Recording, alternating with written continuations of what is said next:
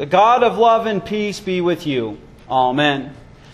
Brothers and sisters in Christ, if you act morally the right way, let your virtue shine out, then God is going to bless you big time. Except for when Joseph did the right thing, he rotted in prison for many years before God finally elevated him out of that prison. Oh, oh, brothers and sisters in Christ, if you dig deep down in your hearts and you find the power to desperately cling to God after making your decision, you'll have a faith that, well, you can pick up mountains and move them. Except for why would you move that mountain? Is that in accord with God's will? Martin Luther, in the Heidelberg Disputation, early on after he'd posted his 95 thesis, labeled what I'm talking about a theology of glory. The theology of glory is the theology of your and my sinful nature. It wants to see God as a genie in the bottle that I can pull out, rub, and say, Do this for me! And now you've done it, get back in the bottle. I'm glorifying myself with that kind of a thinking.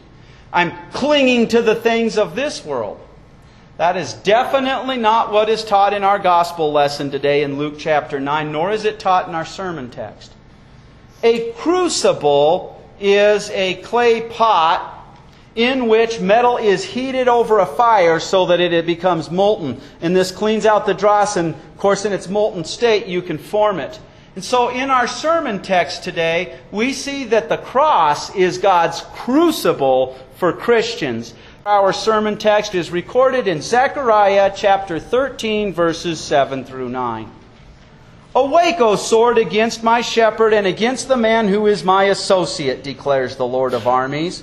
Strike the shepherd, and the sheep will be scattered, and I will turn my hand against the little ones. This will take place in the whole land, declares the Lord. Two thirds of those who remain in it will be cut off and perish, but one third will be left in it. I will put that third into the fire, and I will refine them as silver is refined, and I will test them as gold is tested. They will call on my name, and I will answer them. I will say, This is my people. And they will say, The Lord is my God. This is the word of our Lord. Brothers and sisters in Christ, Zechariah was a priest who was part of the Israelites who got to return after the Babylonian captivity, after the Persians had conquered the Babylonians, he got to return and be part of the rebuilding of the temple and the temple walls. Only one problem.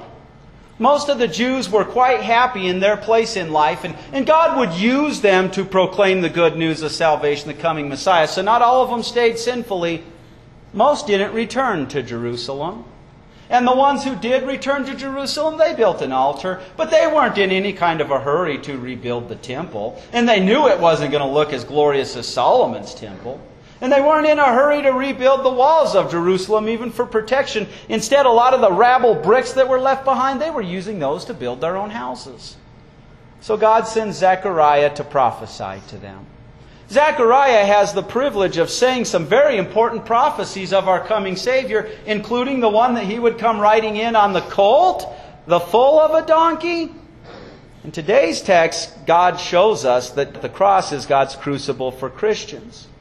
Now, in the Hebrew, we're told a declaration from the Lord of multitudes or armies. That's verse 7. God created everything.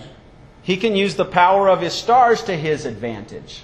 He can use the power of the individual atoms that he created and the protons and the neutrons and whatnot to his advantage. And so, even if we human beings were able to design a weapon that we were confident would work against God, we are subject to the natural scientific laws He created, such as physics, that would empower that weapon to work. But God is not. He created those. Why am I bringing this up? Because God says a declaration from the Lord of armies. He is saying here, I am making a promise to you. I am declaring this to you, and nothing, no human being is going to stop me from making this happen. That's comfort for you and I.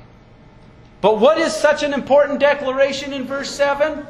Sword, awaken yourself against my shepherd that is my close associate, who is a man in the prime of his life. What? Going out of the way to say, I'm the one in control and I'm making this declaration. Now get out there and kill my shepherd. It's actually comforting for you and I. And the way it's said in the Hebrew is kind of clunky English translation. But we know here who's the good shepherd? Jesus Christ. And we're told that word, the word that's used for a man here is not a child, it's not an older man, it's a man in the prime of his life. Christ in the prime of his life, roughly age 33, he would live perfectly for you, but he will die to purchase and win you into his flock to make you his sheep. And the next Hebrew word that's used there to modify young man, I translate as close associate. In the book of Leviticus, when this is used, it's somebody from your own clan, like Judah or Benjamin. It's somebody who has the same bloodlines as you do, and it's somebody who's also spiritually united with you. What a beautiful word that Jesus, speaking to us through the prophet Zechariah, tells us of his own self, even though it's about 480 years away from Christ's birth. Christ is pointing out that he's true man, but he's true God. We have one God in three persons, and this is how he has a family relationship because he's begotten, not made. He is true God from true God, and yet he's also our Savior. Oh, and we know what that sword is, don't we? That sword is going to be the cross. Here, a sword is used as an instrument that's used for slicing and killing. It's not just the cross, it's the cruel action of those Roman soldiers and the spitting and the mocking and the hitting that the Sanhedrin and others would do to him. But this is done so that he can purchase and win you. One thing I want you to understand very clearly we're going to get into your being purged of your dross. Your crosses you bear do not remove your sin. Christ does. Christ atones for you. Christ has made you the precious metal. And here's how he did it God allowed the sword or the cross to come upon himself. And so in, the next section of verse 7, he says, Bring about the shepherd being struck, and then the sheep will scatter. Very interesting, the Hebrew verb that's used and the mood and tense. Bring it about. See, God didn't directly just strike down his son, did he? Oh, no. God knew that Judas, for example, would have 30 pieces of silver as God in his heart, and Judas would be willing to betray his son. So God planned to use that. The Sanhedrin that was supposed to point like John the Baptist and say, Behold the Lamb of God! This is the good shepherd that makes us lamb in his flock. Instead, even knowing the miracles he did, he, God knew they would hate and despise and plot the murder, and he planned on using that. Ah, he knew Pilate's cowardice, that Pilate would not stand up to the crowd, and he knew that the soldiers would cruelly get their entertainment for the day out of basically torturing an innocent man. And so the Hebrew verb tense that's used there in mood brings all that out that God is bringing it about. He sees what's going on, and this is how it's going to happen. And what does he say? The sheep will scatter. When Jesus is arrested, certainly the eleven do scatter, don't they? Two. Two are brave enough to enter the high priest's courtyard, the outer court. One denies the Lord to a slave girl of those two. The other one goes even into the inner court. That one is the only of the eleven disciples. This is the one that calls himself Jesus' best friend. John is bold enough to stand at the cross. But this is not just a prophecy of his disciples scattering, and we know Jesus purchased and won them, and they would become apostles. This is a picture of what always happens. As we can see in the conversion of Saul, Jesus appears to him. Saul's out arresting Christians to have them killed. But does Jesus say, Saul, Saul, why are you persecuting my little flock? He says, Saul, Saul, why are you persecuting me? When you're hated for being a Christian, it's because you are hated for being God's child. Now, brothers and sisters in Christ, since we will scatter without a shepherd, we thank the Lord that Christ's cross puts you in the crucible. He makes you the precious silver. And God even ends verse 7 by saying, But I will cause my hand to return upon the insignificant sheep. Brothers and sisters in Christ, the Hebrew word used for insignificant literally is the young. Now, When I served as a pastor in South Dakota, I learned when a man loses a calf, like when he's got to pull it and it dies because of labor problems, that's hard. The farm is going to financially take a hit. But when he loses the cow, now he's got years of feed and everything into it. He's really going to take a hit. As we learned in Bible study today, when the little children were coming to the disciples, they saw those young children as insignificant. Jesus said, Oh no. The same Hebrew word that's used for young can also be seen in the relationship of children. See, it was the oldest son that got the double inheritance, and that was to support dad in his retirement, mom, and any unmarried sisters when dad died. But when the family was taken care of there, they got to continue to enjoy the double inheritance. The youngest? Well, let's look at a very important Bible story to see how insignificant the youngest was seen as. God sends Samuel to anoint one of Jesse's sons to be king. And who does Jesse present first? His oldest. And he was handsome and he looked kingly. That's not the one. Second oldest. That's not the one. Didn't even dawn on him to get the youngest. He left him out in the fields with the flocks.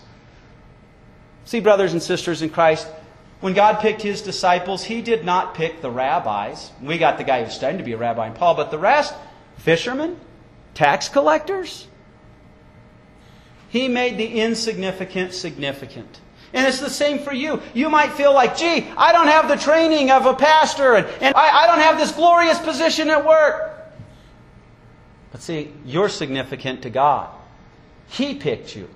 He made you who would be insignificant in this world, and He made you precious silver, and He's got you in His hand. So when he puts you in the crucible, never forget it's under his loving care. So we see the cross is God's crucible for Christians.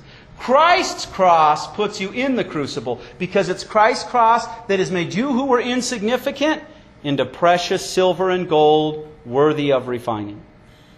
In our gospel lesson, we saw in Luke chapter 9, verse 22, he is explaining all of this, literally coming down to the fact the Son of Man must suffer many things and be rejected by the elders, chief priests, and experts in the law. He must be killed and raised on the third day. Christ went through the fire of the cross to purchase and win you and make you precious metal. Now, what do you do as precious metal? Verse 8 begins a declaration from the Lord. God still says, here's a promise. He doesn't say, as the Lord of multitudes, but all of God's promises are true. But he's here again saying, take a moment to recognize, I am solemnly pointing out to you how seriously I mean this. And this will take place in all the land. Two thirds will be cut off in the land, they will perish, and one third will be left over in it. Now, brothers and sisters in Christ, we especially see this in the fulfillment of the true religion. See, Christians truly are Jews. We are the true Jewish religion. Abraham looked forward to the coming of his descendant, his greater son Jesus. And how sad it is that we see, even those who were willing to return, two thirds of them, that's a rough estimate, were unwilling to see Jesus as the Savior in spite of miracles and everything else. Were willing to trust in their own works the theology of glory. And, brothers and sisters in Christ, we can say the same thing of the visible church today. It saddens me how many pulpits today will be proclaimed from the lips of people who do not believe God's Word is inspired, who see just some cute moral stories that help bring home a kind of a religious spiritual lesson, people who will deny the virgin birth, deny that Jesus is true God, etc. Even in the visible church, I can say roughly two thirds are rejecting their Savior one third will be left over. Now, this one third is the silver. This is the one that were purchased into the invisible Christian church. It's made up of everyone who truly trusts in Jesus as their Savior. And does God say, There you are, my precious little lamb. Let me, let me just feed you on the best grass and, and let me make sure that you never have to deal with briars and brambles and wolves in this world? Oh no. Verse 9. And I will cause the event of that third entering into the fire. Again, it's interesting the tense and mood that the Hebrew uses. God does not directly just kick you into the fire. No, He sees the events that are coming. He says, this is going to help and, and this is not, so I'll remove this much, but you're still going to go into the fire. He explains it with even more clarity. I will refine them like silver is refined, and I will test them like gold is tested. You put silver in the crucible. Now remember, Jesus has made you the silver, so this is not washing away your sins. It's not atoning for you. You have been atoned. You're the silver. You put the silver in the crucible and you put it in the heat. And it melts. And everything that has a lesser melting temperature than the silver, it gets burned up. And how do you know when to remove the silver so that you do not destroy the silver itself? When you see your own image in it. See, God has restored His image in you with the new man, but we also have our old image, the sinful nature. There are things in this life that we cling to. There are sins that we are weak to, and we often will run to embrace them. God does not want to lose you, so He puts you in the crucible into the fire. One of the ways He does that is to let you, eh, not as an eternal punishment, but as a discipline, He will let you suffer the consequences of your sin. Let me give you an example. I've often used the story of a child who, at a young age, is reaching up at Thanksgiving time to touch the hot burners of a stove, not knowing they're hot, wanting food. And I saw that hand. I didn't want that child getting third degree burns. So what did I do? Held the child by the wrist and pushed the hand close enough that it was uncomfortable that the child would want to pull back from the heat. Owie, no, no. And the child never got the third degree burn. God will allow us to suffer the consequences of our sin when we insist on embracing them so that we get that owie. No, no. He's burning off the dross. Sometimes God will allow us to suffer hard times for our neighbor so that they can see that they need to be made silver. Sometimes God lets us suffer these simply because He is strengthening our faith and removing the areas where we're weak. Now, in the second part of that verse, we're told, I will test them like gold is tested. And you've often heard me say from this pulpit, whether it's Hebrew or Greek, there are primarily two words for testing. Now, when God tests us, God is all knowing. It's not for God's knowledge, it's for you. The first kind of test is, do I have gold or ingot? Fool's gold. That's a pass fail test. The second test is, I know I've got gold, how many carat gold is it? That's an examination of character. And the word used here is pass fail. When God puts us into the fire, He is showing us where we have faith and where we don't. In the early Christian church, when the Romans were persecuting the Christians, it was simple. Offer a prayer uh, to Caesar and a, as God and a pinch of incense and hand over the scriptures. Many Christians stood up to the test, and they became wonderful witnesses of the peace we have in Christ. Many Christians failed the test and offered a pinch of incense. Some of them, though, God brought back. And in that test, he was strengthening them. I can think of no greater example than the Apostle Peter himself, who on the night he denies the Lord says, Lord, I will never deny you.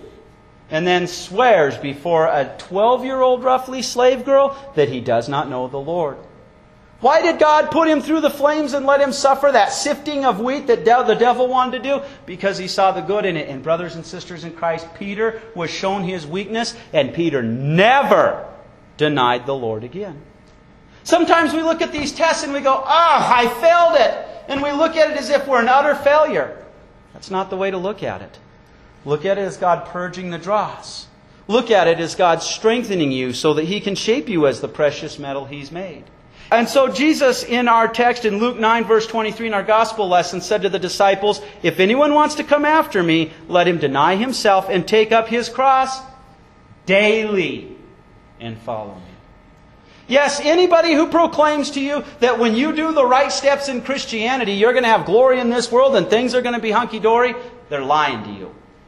Jesus' words say daily, because I love you, I'm going to put you in the crucible and in the fire. But it's for your eternal well being. He's purifying you, He's refining you, He's keeping you. And so we're told this third itself keeps on calling on my name, and I keep on answering it. He puts you in the crucible so that you don't stop calling on His name. When you're in the crucible and it hurts and you feel the molten coming and it seems like you're not going to survive, you cry out, Lord God, help me. And sometimes He puts us in the crucible simply so that we remember to call on His name. To call on His name is to trust in Him especially for all the things His name represents that He does for us. For His providence, for His salvation that He gives to us. And He says, I promise I answer it. And God knows all things, so He knows the best answer for you. So you don't have to even bring the exact problem. Lord, this is what I have, and this is how I want you to solve it. You just say, Ouch, Lord, I'm getting to boil in this crucible.